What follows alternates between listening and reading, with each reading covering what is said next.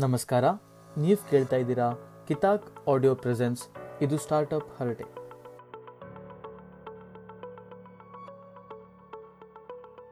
Thank you so much for uh, joining in today. Uh, Edu Startup Harte episode number nine.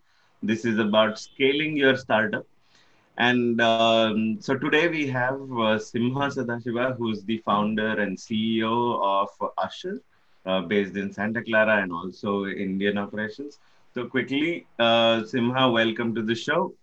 Thank you very much. It's a pleasure to be here. Lovely uh, on all ours. So quickly, um, and of course we have Mandar.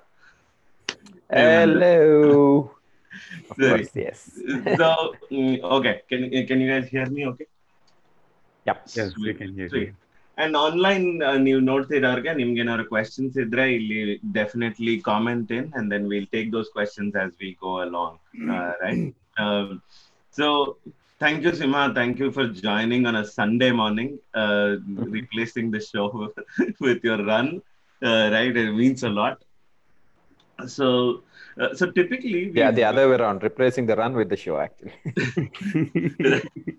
So instead of right so so typically what we've done is we've gone ahead and talked jumped straight into the topic atharela so but uh, today i want to start out by instead of jumping straight into scaling right i want to know the story of usher a little bit because I um from what I know that you've been into a different world altogether. ಇದಕ್ಕೆ ಅಶರ್ ಶುರು ಮಾಡೋದಕ್ಕಿಂತ ಮುಂಚೆ ಅದಾದ್ಮೇಲೆ you ಅಶರ್ started in to how do you optimise and solve customer in enterprise in customer Yeah. Integrations problems ಆ ತರ ಎಲ್ಲ so how did this start Yeah. So I actually started my career in software like most people do, right? I went to UEC, uh, got a computer science degree. Adadmel, I worked in Bangalore for about three and a half years for a company called BFL Software. Uh, then I moved to the States, uh, was part of a, division of uh, Bell Labs, Lucent Technologies, building some research uh, focused products in the voice over IP space. Adadmele, I moved to the Valley in early 2000s, and I was part of a, I was a founding engineer for a company called Veraz Networks. And al- Verazali, we were mostly building uh, voice over IP infrastructure for carriers all over the world. Uh, So that was a fascinating journey and a good ride where we scaled a concept into a, a- into an amazingly broad product uh, where uh, you know I had tremendous experience marketing and selling that uh, and supporting customers in 40 different countries. And so, because uh, the focus was so much on voice and commoditizing voice, we kind of saw some trends in the way, you know, behavior around voice was changing, right? So, with the ubiquity and the uh, availability of mobile phones and mobile devices, what I saw early on in 2013, 2014 was that uh, our behavior around connected uh, forms of interactions were changing. Avaga, that was the time when uh, you know WhatsApp and uh, all these other messaging uh, platforms were really taking off because it was a convenient way for us to interact with our friends and family. Mhm. Right. So the first aha moment for me was uh, when a friend texted me and asked me if it was okay for him to call me. So that when did you need permission to call me? And then I was like uh, wondering about that. And so that, Right. you know, that was a leading indicator that the way we were uh, organizing and interacting in social circles was changing. So Right. that was a that was when I decided to um, quit my job, find an opportunity to build uh, a, an early version of the product to help companies interact the same way, you know, uh, people were already interacting in their social circles. So that was the genesis and the starting point for Usher.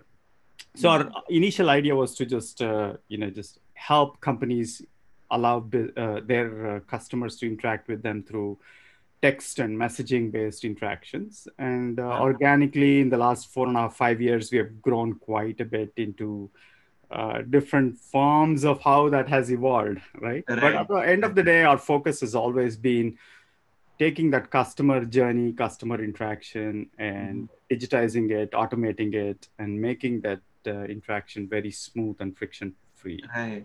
So mostly ಇವಾಗ ಸದ್ಯಕ್ಕೆ ಅದಾಗ್ತಿರೋದು through bots and the likes of those right ಅಂದ್ರೆ initial interaction say if I wanted to talk to any companies customer customer uh, either I go through a bot or then then get connected, and then there is uh, maybe a, a, voice call. Iwag video is also getting integrated, right? Uh, yeah. Um, Usher Ali, what is it, what is it exactly that you do? Which is, is it bringing them all together with automation? Yeah, yeah. So our core focus is always automation and enabling those uh, interactions mm-hmm. uh, through digital automated means. What I mean by that is uh, look, there are lots of scenarios where you need to call your insurance company or your bank or your financial services uh, company, right? There are lots of uh, reasons for them to reach out to you. Maybe your credit card on their file has expired. Maybe there's no beneficiary information. So there are lots of uh, back and forth where the journey can either start from one direction or another direction. Irrespective of where that conversation starts, you need to be able to interact and complete that entire journey end to end without having to put a you know knowledge worker or a, a or a contact center person. So we allow you know these interactions to happen over what we call multi channels, right? The conversation can start on a voice channel, but we can allow that to be switched over to a SMS based text message or a WhatsApp or any of these other digital channels, including you know taking emails that come in from customers, understanding those intents of those emails and digitizing that, automating that end to end without without a contact center person or a knowledge worker having to get involved. So that's Nice. that's that's a So- summary of uh, of what this looks like. So Go Simha, Vinay. for your for, for your clients, of course, uh, on the face of it, the solution that you provide is uh, you know you automate uh, their their customer interactions uh, for them. But I'm sure that internally, uh, one of the things uh, that they benefit the most from uh, is process discovery, right? It is it is during the course of all this automation and stitching things together that they realize just exactly how many different steps were the knowledge workers going through, right, Yeah. in order to say resolve a ticket, right? That's so, right. uh, what's what's your view on that? So, uh, as, since we're talking about scaling, I suspect that it's about uh, identifying the right kind of value to deliver to uh, your your clients, right? So, is is process discovery the primary value that you uh, you say you would say you deliver to your clients? Illa So, uh, process discovery andre there are specific process discovery products and platforms that are already trying to solve that problem and that's not our core focus. So okay. we have solved a few problems already right for insurance companies whether it is to help them with uh, their what is known as intake journey right? You apply for uh, brokers send you know emails with census information or you're trying to apply for a new life insurance application or you're trying to file a claim i'm just taking insurance as a right as a vertical because example. that's an area we focus in so Right. there are well-known use cases and there are well-known problems that are already uh, articulated the problem statement is clear and so for those types of problem statements we kind of show them through uh, uh, what we call as a low code no code platform the ability to orchestrate those processes and drive that entire uh, journey through an automated bot Got it. So, uh, like talking through this and then all the solution that uh, Usher offers, adikinda munche, when you said the idea hit me and things like those, right? One thing that I realized all along in uh, up until now uh, for the last eight episodes we've mostly talked to uh, b2c companies you know, and that are, mm. who, have hmm. had products we've focused on culture atharayala. Uh, so um, moving away from the idea alone but the process of starting the startup itself uh, how uh, did you think that okay let me start this i have this solution let me start this enterprise company because that seems like an intimidating idea in itself. Rarely things materialize the way you you envision it but you know you have to take the plunge. If you want to swim first you have to get into the water. So yeah, for us the starting point was to quit our jobs because i think for most people they think that they can moonlight and they can do something you know uh, but it rarely works that way right if you really Uh-huh. want to build a company i think about these uh, startup journeys as uh, decade long journeys right if you're not willing to do this for 10 years right you shouldn't even think about it but you should Especially true for uh, enterprise and Tansita, B2B and Tansita. Is, is Yeah. that? I think it's different for different segments. Very rarely do you see an overnight runaway success, Right. right? Uh, Within 18 months, two years, you'll see all these hockey stick uh, representations, but very rarely do they and, actually the, materialize and, the, that way. and the unicorns. Yes, yes, but, but most of these are rooted in um, a lot of grunt work, right? So you hear only the success stories, but behind uh, you know every one of these, there are 90 other companies that didn't make it, right? So Ah. I think the the uh, the fact that you have to not worry about success, but really focus on what you're trying to solve, focusing on the problem statement. I think that's the that's the first thing and for us i think again look i think more companies fail because of uh, founder misalignment right so Mhm. you can't do these types of journeys unless you have uh, really good co-founders right um, so i was lucky that way. Very close friend of mine henry peter anta he and i we go back a long time uh, for Mhm. almost uh, 20 plus years. We've been friends and co-workers and colleagues. So we kind of know each other very well. And so when we decided to do this we both quit our jobs and started this together.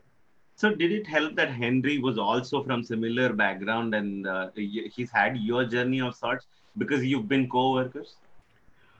Uh, yes, I think our experiences are different and our focus in uh, our skill sets are different, but that's where it also helps that we complement each other. But the fact that we kind of understood each other, knew what uh, what was uh, the problem that we were going after, and it's almost like having a partner in crime, partner in a difficult journey, right? So you will you'll run into more ups than downs, right? So uh, being able to have a, a, a partner that will navigate alongside you i think that is very So- important aspect of this Got it. So I'm So one- I'm I'm uh, I'm curious. So uh, talking about you know uh, co-founder alignments and misalignments, and you said you and Hen- uh, Henry have a uh, have a very different set of skills and obviously different worldviews. Yeah. Uh, my question really is, at what point do misalignments start becoming obvious? What should startup founders be looking out for? What are those warning signals? i think yeah, i've seen more uh, uh, more um, misalignments happen because you know they're not very clear on uh, number one uh, the equity structure itself who owns what two uh, who owns what part of the responsibility right so if there are too many product uh, uh, you know focused founders. I have seen this where they're trying to it, it's like too many cooks in the kitchen right? So uh, you need to have a good uh, division of uh, responsibilities.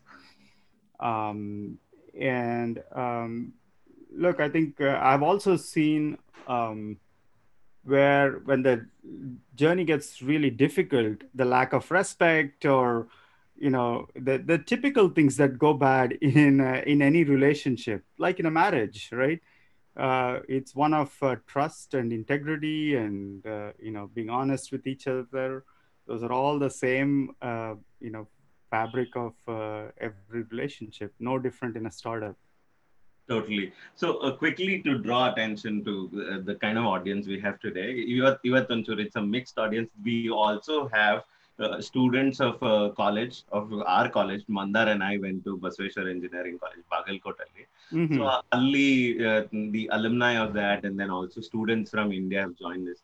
So uh, I'm going to uh, shift left a little bit and then Sure. ask you uh, questions on the early phase as well before we jump strictly on. Uh, we can keep it quick on that aspect too.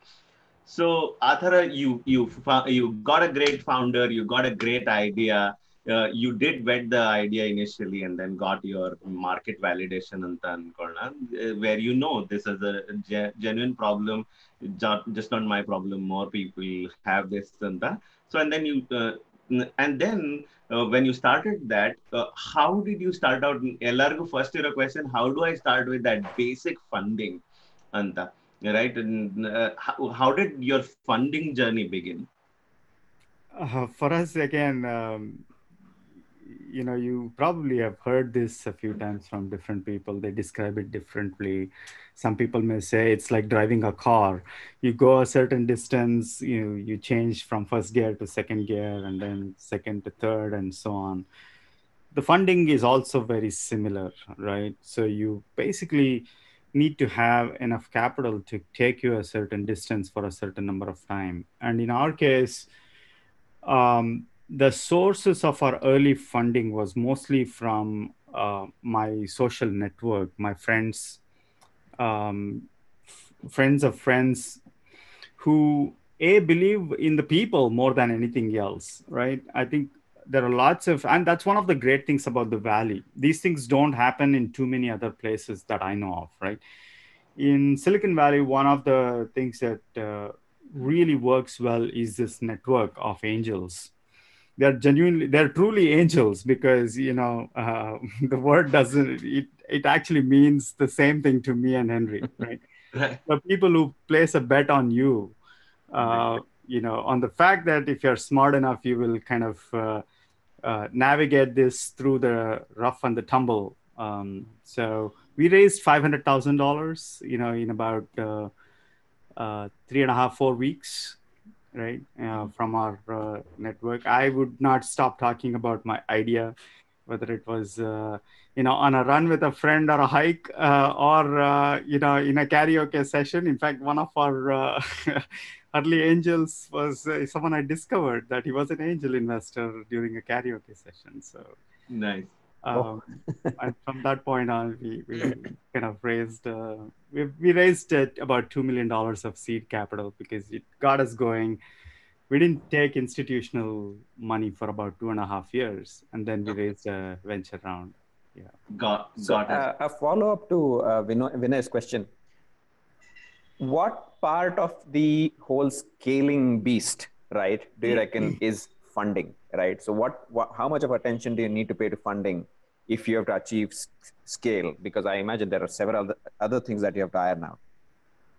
Right, I your operations, your product things. Itself. I think the scale and funding. Look, I think uh, all great companies need uh, you know investor backing, and so if you want to build a really big good business, I think invest it, it is through investors, right? Uh, the investors are a big part of your success uh, and you need to be uh, mature enough to realize that and understand that and not worry too much about all of the other things that come with uh, taking institutional capital um, but scaling is a slightly different thing i think scale means um, you can actually scale team you can scale product you can scale the repeatability of your uh, uh, uh, of right. your solution itself so from right. for me i think they're different things uh, scaling the product came naturally to us because we had done that a few times before. And so that was almost a given for us.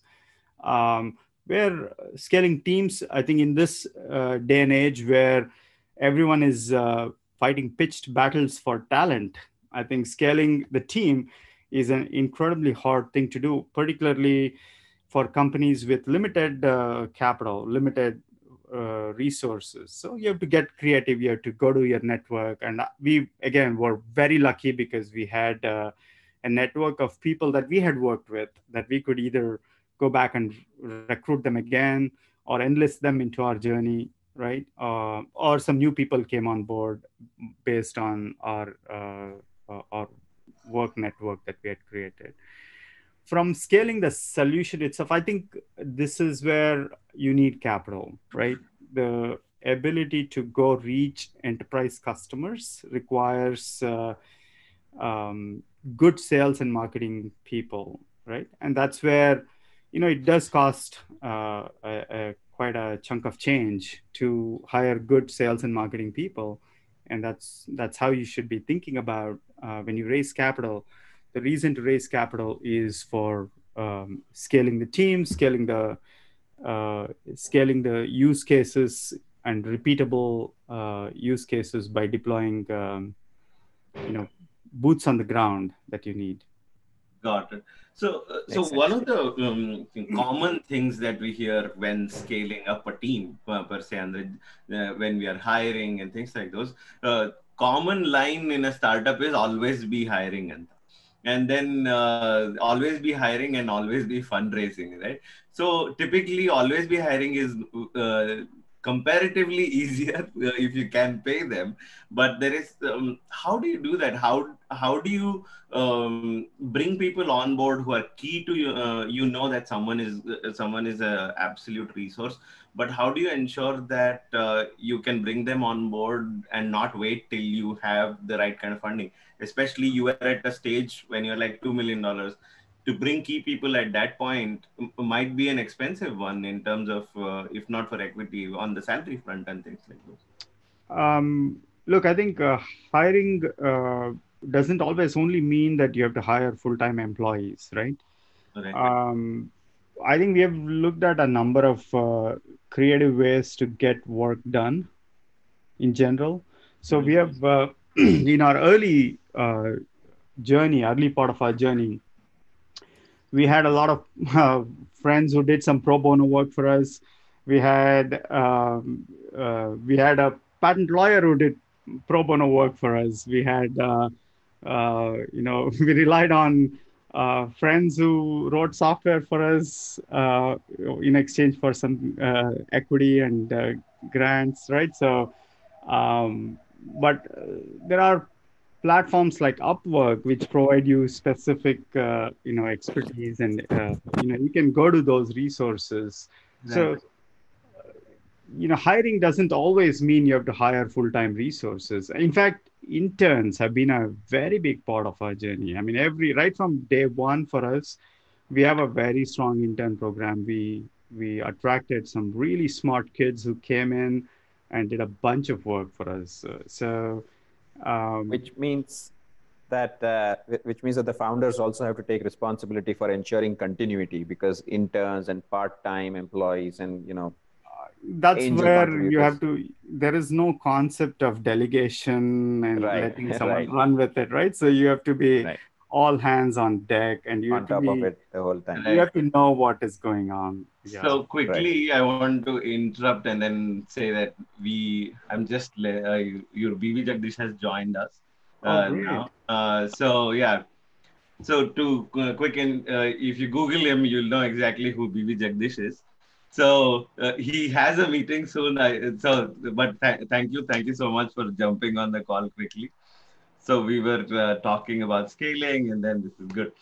So, uh, yeah, can you hear me?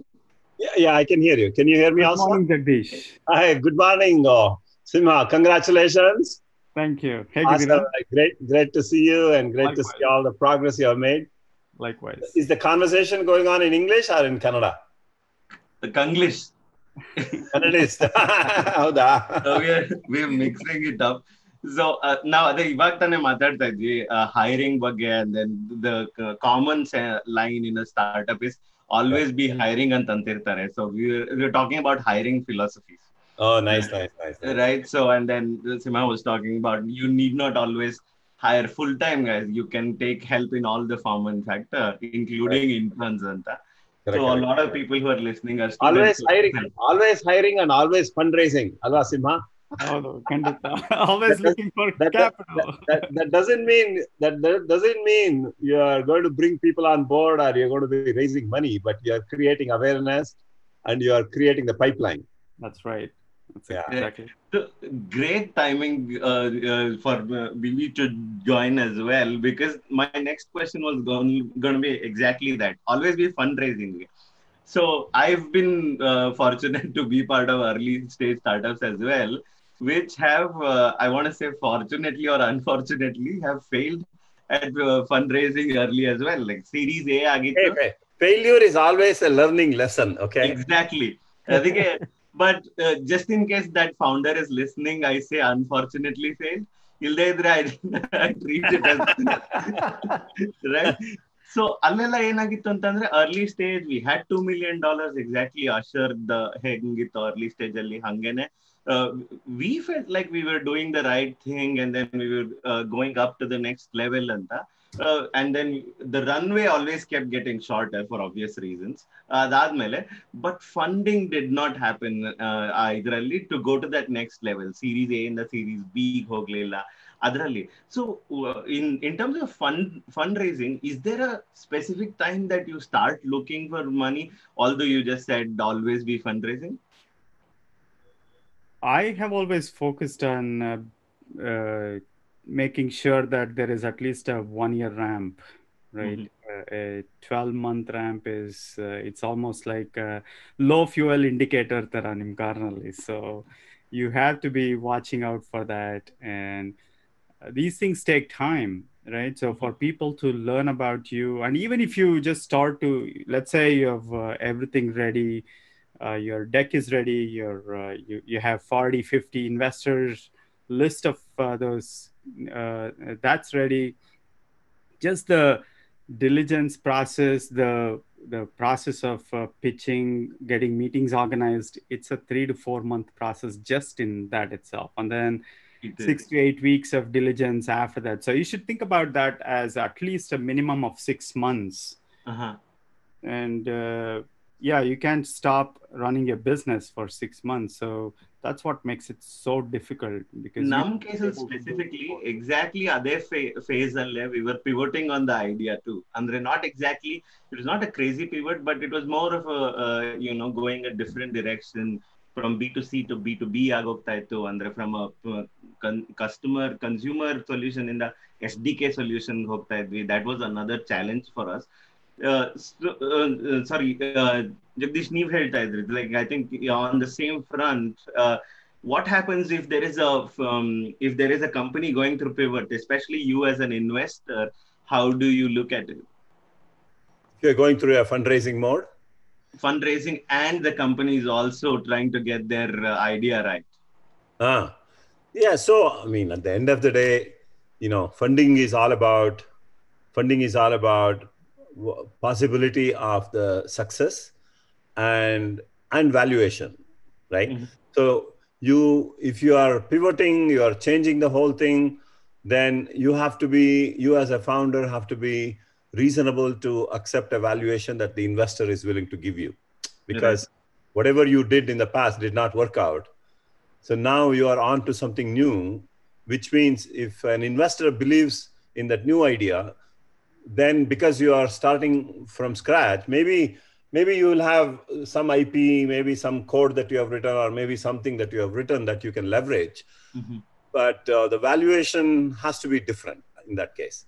So you need to be thinking about it. Going back to uh, what Simha was saying in terms of preparing ahead of time, the other benefit of preparing ahead of time is you should never be in a situation when you are going for funding that you are running out of cash.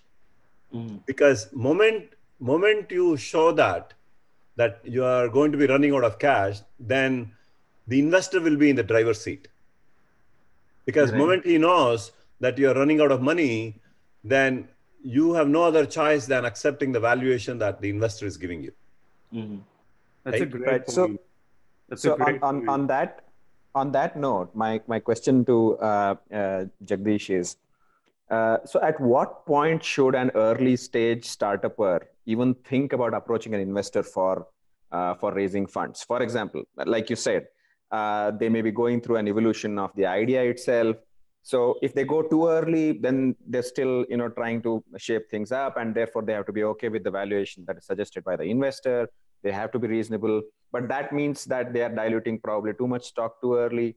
So at what stage should they really start approaching an investor when is a good time See, ultimately, there is there is a lot of parameters in the success of funding, right? It depends on your pedigree. So when when you talk about pedigree, it depends on what you have done in the past, right? What um, you have accomplished uh, that is visible to the investor or for anyone else?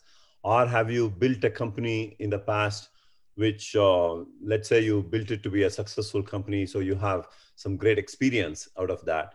and you built a company and you have failed once so it's even better actually because you have also learned a lot Right. of lessons out of that right and uh, you know sometimes uh, the, the educational degree where you get your degree from sometimes those things also play a role in terms of opening the door i mean ultimately you still have to prove that you have something that can potentially turn into a company right so all these things actually matter so so there are entrepreneurs who have raised money just based on PowerPoint presentations.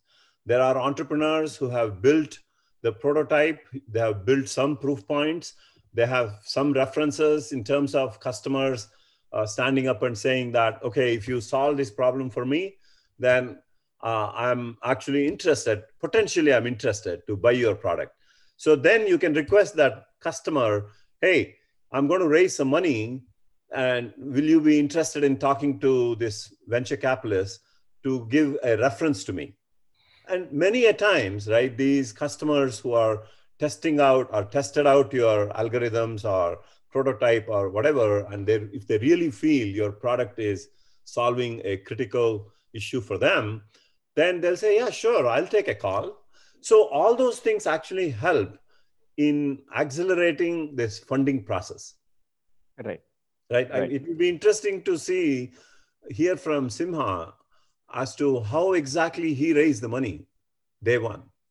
Yeah. Did you so raise based on a PowerPoint presentation or did you raise based Illa, on? illa. we we built some prototype. We Uh. we we come from the we came from this uh, landscape, so we kind of knew where the trends were. So before we even asked for our first, uh, you know, twenty five thousand dollar check in uh, uh, Mission Coffee, that's where uh, our first check came from from a friend. We had a working prototype. You know, we could demonstrate what we were trying to do. But Yeah. for institutional investment, it was different. We already had two or three really big name Customers. customers, who were using our product. We had a we had a couple of contracts, and that's what led us to raise our Series A. God. So So- he, he, he said that he, uh, he wouldn't stop talking about his startup even at karaoke bars. So in my mind, it was like he and his team are, you know, setting up a track and uh, Simha is, you know, crooning the, the pitch on the microphone. so so Ali, uh, our fundraising process in that when you are uh, from an early stage itself so yeah, one of the things that I have noticed is the, one of the questions is when you say uh, raise a series B from series A and the the question also is why are you raising money and how are uh, how are you going to use that is that still a valid question at that stage? Do you still who's sort of proven what you're doing until now with revenue and things like those uh, can you just say I look, I, I know exactly what I'm doing. Just give me the money, Anatara, if you believe in it.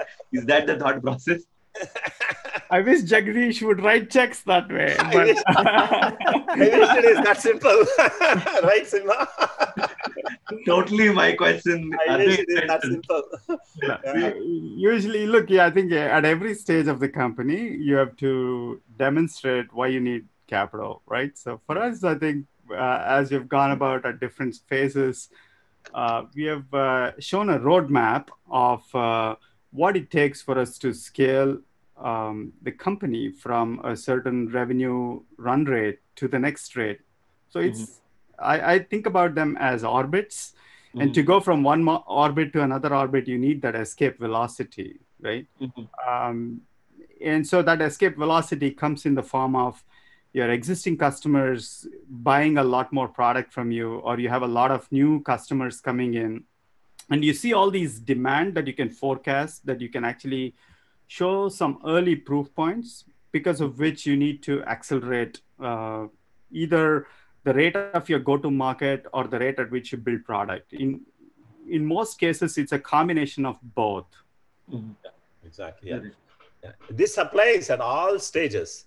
This applies at uh, when when you go from seed to series a you need to demonstrate why you need the cash for so usually the cash is for making sure the product is complete making sure you can run some uh, proof of concepts with customers making sure you can build a small sales team to go win some customers and perhaps maybe even start some small marketing campaigns and so on and so forth. Then when you go to series b perhaps maybe you already have 10 15 20 customers by then then you know you need to expand geographically into other regions. You need to increase your lead generation activities and you need to grow your product from mvp into mainstream right? So that is how the investment in series b would be. So then series c would be how do i really scale my sales? So from five sales teams to maybe i want to go to 15 sales teams or 20 sales teams. I want to build channel. I want to build uh, uh, other business development partnerships and, and strategic partnerships and so on and so forth. So each one shows an investment that you need to make to move, as uh, Simha said, to move from one orbit to another orbit. Yeah, that is how, that curve is how you have to look at the funding. growth In of the even when you go IPO, as a matter of Mm. fact, right? Right. Even at IPO level, even when you have scaled your company to significant heights, still you have to tell why are Mm. you raising this money? Right. right it's not don't tell me it is it is just to give you liquidity so the money is raised because you need the money to scale the company to the newer heights Right. so, So, um, although we will uh, talk, uh, in the next episode, I'll, I'm plugging in for the next episode. We'll talk about bo- board of directors and uh, the investors who are coming um, and all of those things. Um, qu- quickly, as you bring these investors in, how important is it to make sure that the entrepreneurs and uh, all the other investors are on the same page? there is, I have seen that there are t- ti- times when the investors themselves are not on the same page about the direction. Is it always the CEO or the founding team's call? ಯಾವ direction ಅಲ್ಲಿ ಹೋಗ್ಬೇಕು ಅಥವಾ board's call ಆ ಥರ ಇರುತ್ತೆ how does that work simha You want me to take that question? Okay, sure. you are Sure. you are the you are the center of attraction Jagadeesh has a lot more experience in the boardroom than I have. But look, I think it's always, you can never delegate that responsibility. As CEO, it's the CEO's responsibility to chart the course for the company. No two ways about it. The board's there for uh, you know making sure they're the guardrails. They want to make sure that the corporate governance and the structure Mhm. uh, is all intact and they ask you the right questions and they make sure but at the end of the day it's the ceo's responsibility uh, to make sure that the company is uh, on the rails. That's how i think about it. Jagadeesh Neevu, what do you think? Yeah. So let me give you a picture where at the end of the day you know this is the beauty of capitalism. So at the end of the day everybody in the company the only goal is the green. Only goal right? How do how do i translate my sweat equity into something valuable? Or how do i turn my investment into something bigger right? And for that to happen you need to build a product you need to solve a problem you need to satisfy the customers you need to execute you need to grow the company you need to you know build all different aspects of taking that product and bringing that into the market and scaling.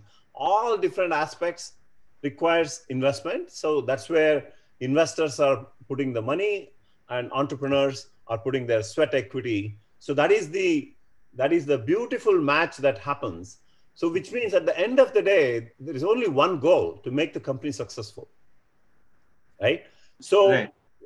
Whatever differences they have right whether i'm a democrat democratic party or i'm a republican party or i'm something else that is all outside the boardroom.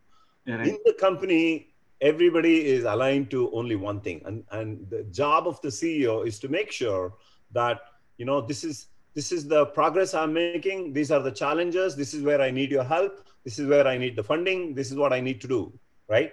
So he needs to explain as to if i'm expanding into europe Mhm.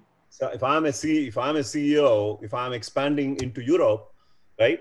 People will have different opinions, which is good. I mean, Right. that's what you want. You want the board members to have a different opinion because they may have seen some failures in the past. They may have seen expenses going up dramatically when you go to Europe, right? And there are some labor laws that you need to be aware of. You cannot just fire people that easily. You have to give six months of salary and things like that. So the job of the board is to alert the CEO that, hey, have you really thought through? Or do you still want to expand this more within the United States itself before going into these other countries?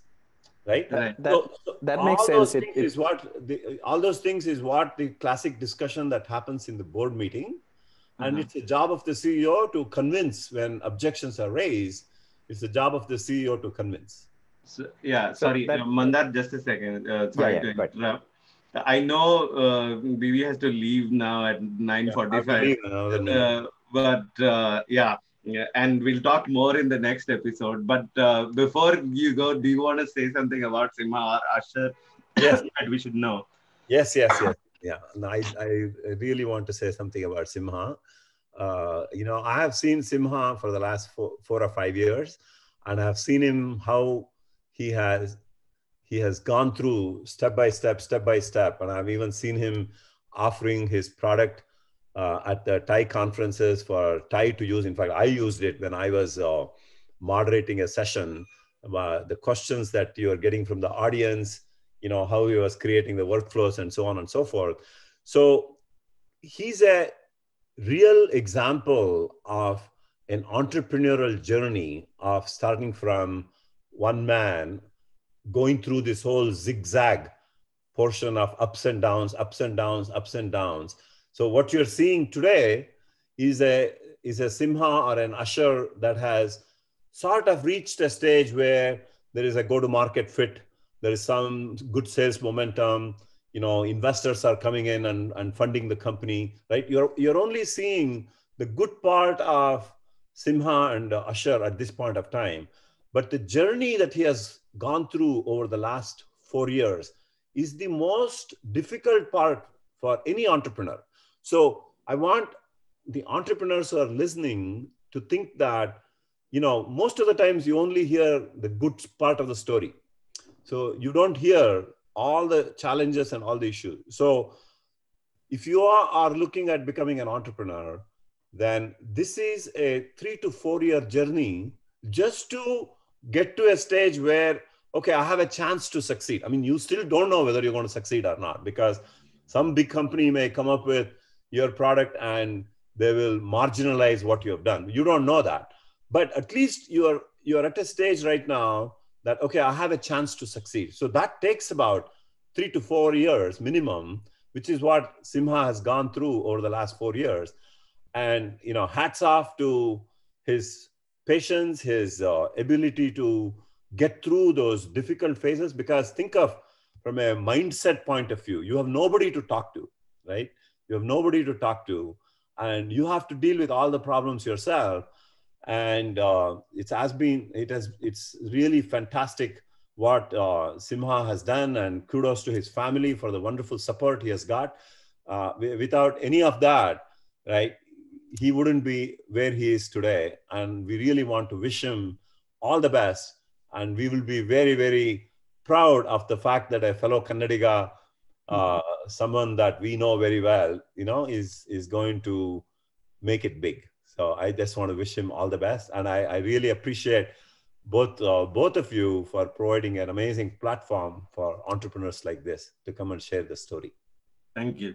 BV, thank, thank you you. for the kind words. None of this is possible without all of the guidance, mentorship, and uh, you know the advice that uh, I have had uh, the benefit of. So you have heard me pitch many, many times, and there are so many of my you know fellow um, you know people here, entrepreneurs, friends, TiEcon uh, members, TiE Charter members who who've been an amazing uh, support system for me, and so they have uh, kind of uh, kept pushing me ahead. So this is not just my success; it's a it's a collective ecosystem here that has enabled us to you know keep moving forward. very nice good luck Thank you, Jagadeesh. very good see you guys Thank you. Thank you for joining. Yeah. Thank you for joining, BV. Thank you. Yeah. so that's that's a that's a really glowing tribute uh, that BV paid you, uh, Simha. Take a bow, my man. I think uh, it must make you feel really fulfilled and you know really really good. It's a good yeah. BV has been an amazing uh, uh, mentor, uh, not just to me but to a lot of people here in the valley. Guilty. he has Right, seen this right. so many times, both uh, as an investor, also as an entrepreneur himself, right? So I think Right. his works mean a lot. Yeah. Right, and Uh, and Nangu- exactly, and for a man like him to uh, say uh, speak so highly about you, uh, it, it, it, that certainly is a special thing. right and i have to mention i i run to him i've done my pitches to him all the time exactly the same right and then he's always a call away even Gunu, right so so Yeah, uh, uh, like uh, like he mentioned about the investors and being on the same page and then you said about it it is finally your responsibility to take the ship forward and even Usher I'd like to believe that this is the game is only getting started for you in a way yeah right Yeah, yeah. That's the reason I told you. Uh, I think about this as a decade-long journey, right? So Okay. we are in the Right. bottom of the second inning, you know, baseball analogy. ತಗೊಂಡ್ರೆ. right Uh, and I think the possibilities are uh, endless. Um, Again, I think you we'll realize how much um, momentum we can keep uh, acquiring. Um, Mhm. And so every company has to go through that discovery process when they stall, when they can Right. continue to keep uh, growing. Um, and that's that's what will dictate how long it will take for you um, to, to eventually either get acquired or become a public company. got it So, So- Simha, uh, earlier you spoke about uh, you know the, the rate at which you're developing your product and the rate at which you're going to the market, right? And if there is a and several times we do see that there is a dissonance there between those two, right? So, uh, my question to you is: Is it or is it how fair is it, or uh, from a strategic point of view, how how um, uh, how how how good would it be for uh, a CEO to go to an investor and say, "Hey, can you get your skin in the game in more than one way? I'm not just asking for money from you. I am also asking you to open doors for me. I'm asking you to help me with my GTM, for example, or help me maybe generate leads, right? Does it work that way? Yes, I think good investors always will be on the lookout for the companies that they invest in. Um, and we have definitely had that uh, good fortune, right, uh, of our current investors uh, opening up doors, um, whether it is to bring in talent into the company, whether it is to bring in advisors into the company, or whether it is to uh, introduce you to people who may take a look at you. See, at the end of the day, as BV also was say, saying, eventually you have to prove that the product is needed. No one will buy from you or pay you a dollar or a dime unless it actually creates value. But I think these knocks on the door that they do for you or on your behalf are very helpful, right? As a as, as a brand that is less known in the market, or as a person who may not necessarily be uh, as uh, as as known in the industry, uh, acquiring talent, acquiring customers uh, require a lot of uh, help, and in, good investors will definitely you know open those doors for you. Right. So, uh, when uh, uh, on that note, as an investor, let's uh, this is this is something that happened to me personally, you know, but very early in the phase. But uh, because you talked about getting acquired and uh, or going the other route, right? Uh, when when you're fundraising uh, and at that point in time uh, ನನಗೆ personally ಆಗಿದ್ದ story ಏನಂತಂದ್ರೆ I was pitching in very early stage i was pitching an sdk and then i was told that hey why do you want to go through that entire journey instead do this at this uh, this person who was at a massive organization he said uh, come just do this here uh, you know do this here and then you'll get the organization you'll get all sorts of support and you will get all the autonomy to uh, say execute your vision on the product another right it, it seems well aligned at that point in time but how how and when do you know whether you want to be acquired or you you want to have your solo journey solo as in the company's journey I think the market conditions will dictate that, right? If you can keep growing and scaling your business yourself without needing to be part of a bigger machinery, then you can keep going as far as you can possibly go, right? Mm-hmm. Uh, oftentimes, I think uh, what happens is you you will experience those, uh, you know, the velocity of uh, the growth reducing um, either because you need tremendous more capital to uh, acquire the customers, um, or you run into competitive forces. Mhm. That's when companies will need to be part of a bigger engine, right? So they can leverage the sales channels, the channel relationships in the mothership, so to speak. So you can actually see the uh, the dreams of your vision getting realized through the through a larger organization that has a more ground game covered right so th- that becomes obvious as you as you as you start to experience those sales motions It's more of a call you take on based on all the other things, variables involved, and etc. Right? yeah So, so uh, now that we uh, we are at the stage where it is, I want to take a question from the audience as well. Uh, there is uh, the question is really what is an ideal startup environment, Anta?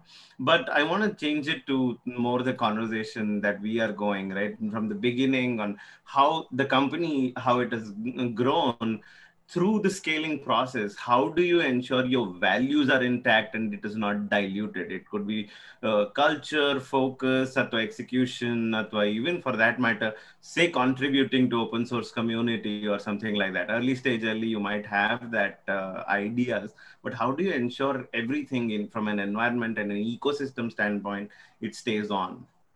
Yeah, company culture is uh, is a is a key ingredient. We have seen this right? I mean for those of you in the bay area we have seen the warriors you know dominating right?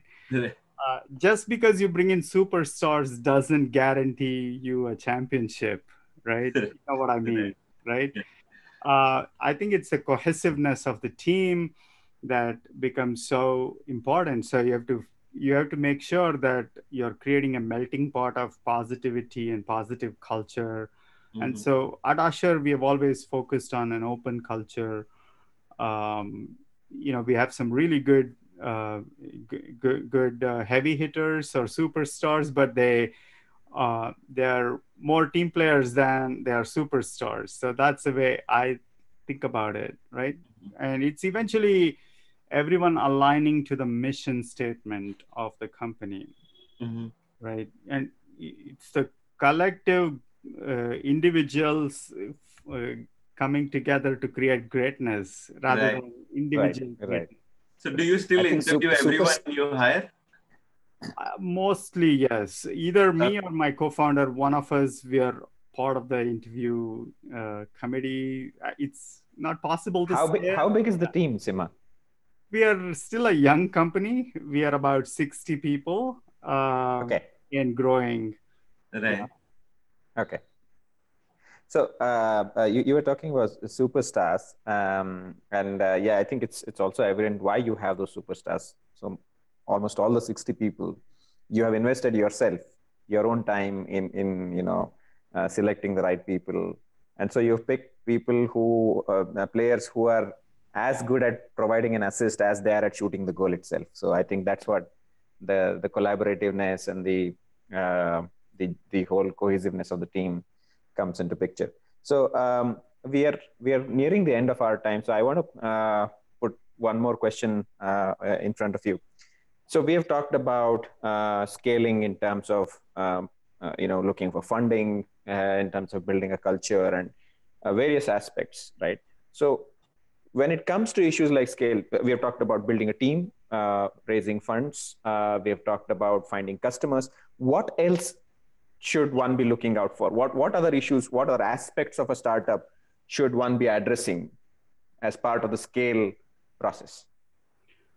um, I think typically when you grow, you tend to uh, broaden your uh, your your your market reach, right? And that's where usually companies run into some challenges. You may have focused on a particular industry, but as you expand into another vertical or another industry, you need to be able to speak that language, speak that, uh, uh, speak that uh, the value in that particular vertical, and that's where bringing in experts that can uh, that can speak that lingo is so important and that's something that we are also going through here at Usher.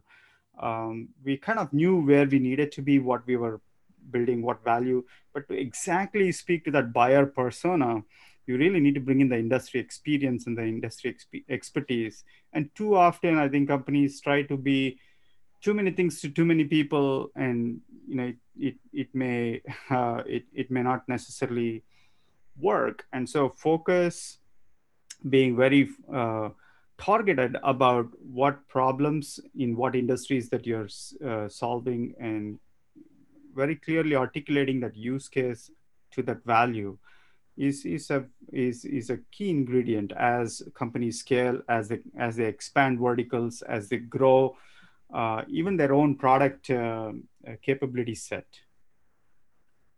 Got it got it. So um, so uh, again before we wrap it up uh, just another question illi online illi amok deshpande is asking why being an optimist is not always the best uh, but do you have thought on being optimistic versus practical i guess the journey makes you a little practical I would uh, definitely take an optimist over a pessimist, but yes, you have to be a realist. What is that joke, right? An optimist uh, will hope for the wind direction to sail, but a realist will adjust the sails of the Sails. boat, right? So I would rather be that. But Good. look, I think these journeys are hard. Um, you have to visualize success to some extent.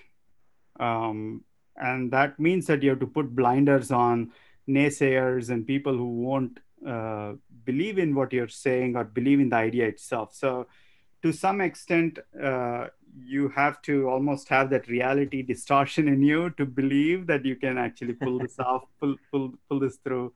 So, you need a healthy dose of uh, a pragmatic approach as well as optimism and being able to chart the course for where you need to get to. right, So right. with with with the benefit of hindsight, if you were to pick one thing that you could do differently in your entrepreneurship journey, what would it be? Uh, um, I don't know. That's a hard question. I haven't thought too much about it uh, because for us, uh, there have been a lot of things that have, uh, you know, that we've gotten lucky with. Okay, we've met a lot of great people, great investors. Um, maybe getting a little bit more focused early on rather than being Mhm. broad that would be one thing that i think i would uh, uh, I, I would probably say if i can take back because time is your enemy you lose time right if we could have uh, brought the focus that we got three years into our journey sooner i think we would have probably gotten to where we needed to get to much Yeah. much faster I- And I think that's that's wonderful that- advice to uh, every entrepreneur. Uh, actually, uh, be more focused as as focused as possible, as early as possible. But- again uh, like if i asked you this question earlier i you probably wouldn't know that you are not focused right you would say Right. i'm i'm as focused as i can be I can Right. be. Um, so Athar, but uh, but mm, again great insights but on that note of being focused i definitely want to ask you on the non-work aspect of things right so b- before we wrap this up you we clearly know you're a singer by now with Oh, wow. Okay. and the runner as well Adre, how uh, um, uh, and startup journeys are known to be excruciating right Yeah. so uh, how have you maintained that balance and what have you done I have had uh, some coping mechanisms that I have built over time, right? And to me, uh, being in good physical condition is a is a very important aspect, right? Being able to um, be physically active, and so that's why I I, I overemphasize how important you know getting a good long walk or a good run or going to the gym or a hike or whatever it is that you like to do being in good physical condition just build stamina because some days you have to go 18 20 hours um, Right. you, you just need the physical stamina right you may be super Right. smart you know f- mentally you may be able to do it but physically you need to be able to do it so So um, I, I'm curious. Apart from apart from uh, uh, an emphasis on physical health, what other coping mechanisms do you usually fall back on?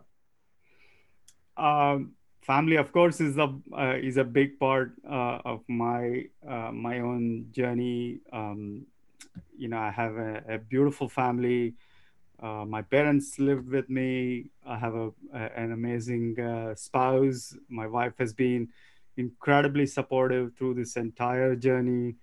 There's not a day where she made me feel like i should not have done this. Um, i'm really grateful for her. This is as much her success as uh, as it is mine when we cross the finish line.